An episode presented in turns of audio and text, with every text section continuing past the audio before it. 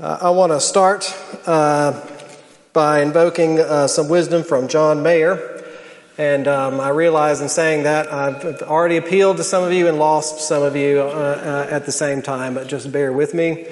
Um, it's just a story uh, from that I saw on a YouTube video a little while back, and it was he was explaining how he put together one of his favorite electric guitars. Like over years, he had had all these details in mind and then um, connected with the, the guitar manufacturer and was uh, actually allowed to go and help make this thing. And I mean, he planned it down to the most minute detail. Like he even, you know, electric guitars are painted. He even like shaved off and beat it up to allow the wood uh, more uh, exposed sections so that it would reverberate. And all of these little details would go into uh, this, would be a truly magical instrument um, that would, every part of it would resonate and I knew exactly the way he wanted to. Um, so he did it. They allowed him to come in. He had, he got to sand on it. He got to saw on it and like have a little part of each part of building it. And then they sent it to him and he took it out of the box and plugged it in. It's like Christmas and it was fine. Like it did what it was supposed to do. It sounded like an electric guitar um, by all general appearances, but there was no magic uh, in that instrument that was uh, expected. Um, it, after several days, he ended up figuring out what the problem was. It was something really simple, like well, something like one of the wires was disconnected in the back, like it had just come loose. Like a fundamental part of uh, the way this instrument is powered uh, was disconnected. And as soon as he plugged it in, it was like whoop. It like it booted into action, and then all of a sudden there it was. Like that was the sound that he had been waiting for uh, this whole time. Uh, but that stuck out to me because um, I wonder if your life feels like that sometimes, and particularly your uh, spiritual life. Uh, I know mine does often. Um, that we've got a lot of great resources around us. We know a lot of stuff. Uh, we've got good counselors, we've got good Bible studies, we've got a good community support system. We're working hard, we're taking our kids to all the right things. And at the end of the day, uh, it's fine. Like, if anything, if when we really stop and pause and think about it deep down, like it might not even be quite fine. Like we might describe uh, the way life feels more of one of exhaustion or even exasperation to a point. It's like we know what it, we've got this idea in our mind what it should be like, and this is just not it. And we kind of want to stop and ask ourselves, like, well, how did I get here? It's a little Talking Heads reference for you there. Um, like, how did I get from the, where I was to this point where I would be feeling um, this way? And I, I, say that to introduce this. Um, we're going to look at this passage um, in Matthew chapter 6, because uh, I think there's something similar going on with what Jesus is addressing in this passage.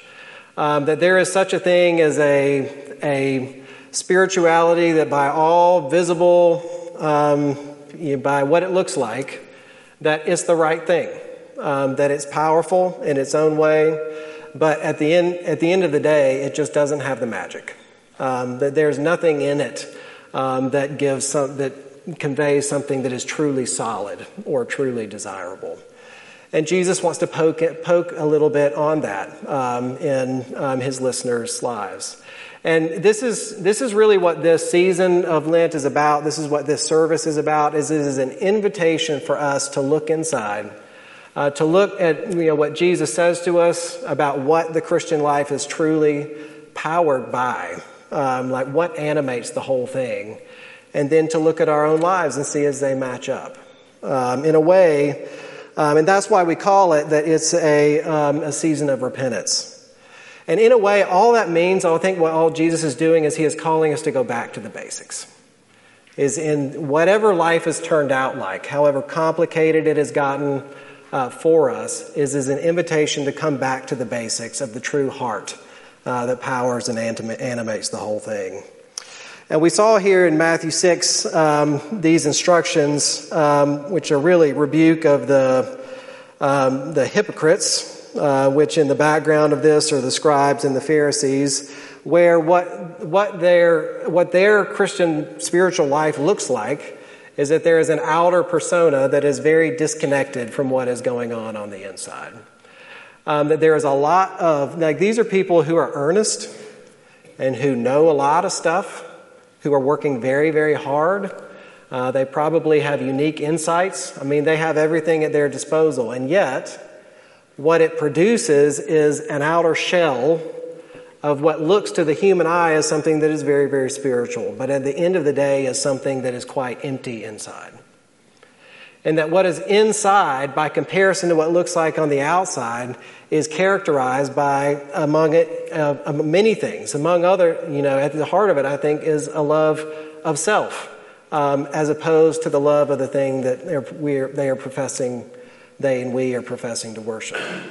Um, that is a life that is characterized on the outside by religious activity, and on the inside, there's a lot of pride, and there is a lot of duplicitousness. Um, there is likely um, criticism and judgment of those around them. A very different life on the outside that is on the inside. And Jesus is handing it, this is in the, this passage is in the middle of a larger section called the Sermon on the Mount, where Jesus is explaining the law of God, how it was always intended to be used. And it was never, ever intended to give an outward um, persona or an outward appearance of righteousness, but it was always meant to appeal to the heart, to actually bring the human person together in a way that is fully um, geared towards worship of God. That's what it was meant for. And so he's using instances like this to say, this is what the point always was of all of these rules. It is not for the plaudits of other people, but it's actually to draw on the heart. And it is meant to um, allow the heart somewhere to evidence the deeper love of God and neighbor that is supposed to be there.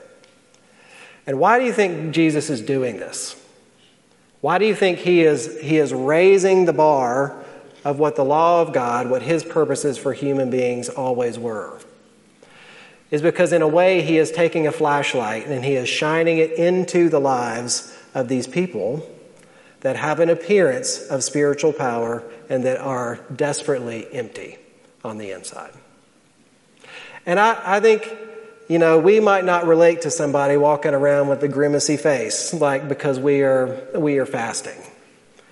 But we know what it is like um, to act one way in public and then to hold together another persona on the inside. Uh, we know what it is like to go to all the things and to do all the right things and be racked um, with anger, resentment, criticism of other people, and the like. And I think at the root of all of these things is pride. Pride sometimes is hard to see, but one of the easiest ways for it to come out is because the pride is very easily wounded. And it doesn't take far to look before we look at our own lives and we can notice areas where, um, you know, what throws me?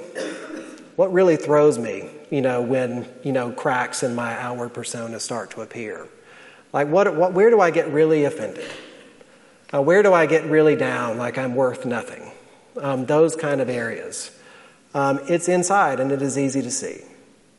And Jesus wants us to hold up a mirror so that we will see it. But why does he want us to see it? And what value do you think that that has for us? It is because if that is what we want to put our lives in, did you get the refrain that said over and over again? It says, They had that operate that way have already received their reward. You know what that means? It's like you want to get likes and plaudits and inclusion and all those things. And if that's what your life is geared towards, slow clap. There it is. Is that not the most hollowing thing to think about? I mean, that just that hit that just seems so empty. I mean, that in itself is a life that is characterized by exhaustion. Trying to maintain that and to keep that sense of applause going. But what Jesus is really after, and even the reason he's holding up that mirror of the law, is because he's also, he is not just revealing ourselves to us, but he is revealing somebody else. And way back in chapter 5, then he has, there's that famous verse where Jesus says, I have not come to abolish this law, I've not come to do away with it. I'm not just saying it doesn't matter anymore, so have confidence and go about your lives. He's saying, I have come to fulfill this thing.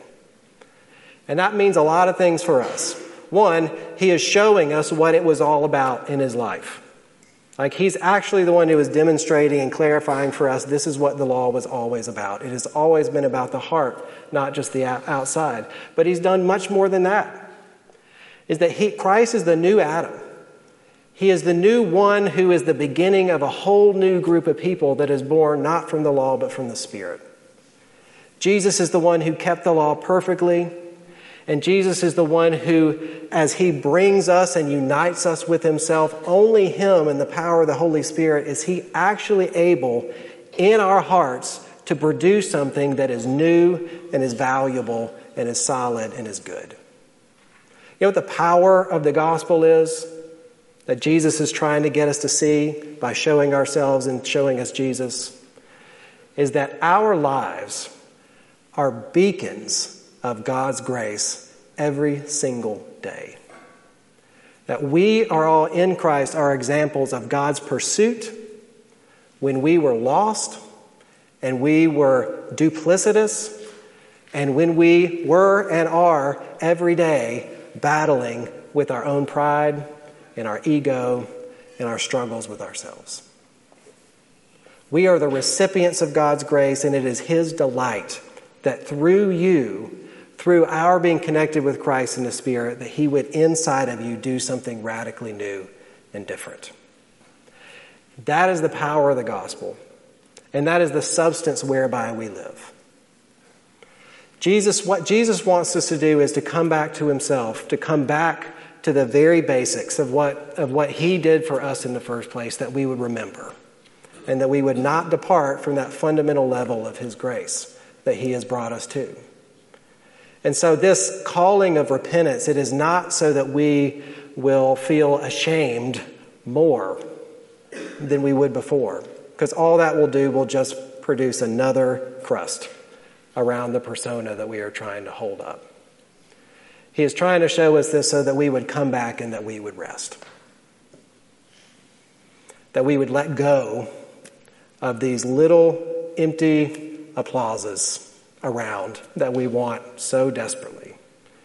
And our hearts would be free to receive it and then to love. And the surprising thing he promises that as he does that and as he keeps us rooted in God's grace, then he is making us new from the inside out. And those might be very surprising in ways that we don't even see. But that's our hope. And so that's our call as we are looking at ourselves now is I, I've been doing this this week I've been convicted of a lot of pride. And I'm not just saying that because this is, this is the thing I was tasked to preach on this week. Um, you know, the heart is a, is a slippery thing, and it loves what it loves, and it goes where it wants to. And if you have ever tried to wrestle that on your own strength, you know that that is an impossible thing to do. But what we have is an opportunity to come back to the real substance to revel in God's grace, um, to be thankful, to let go.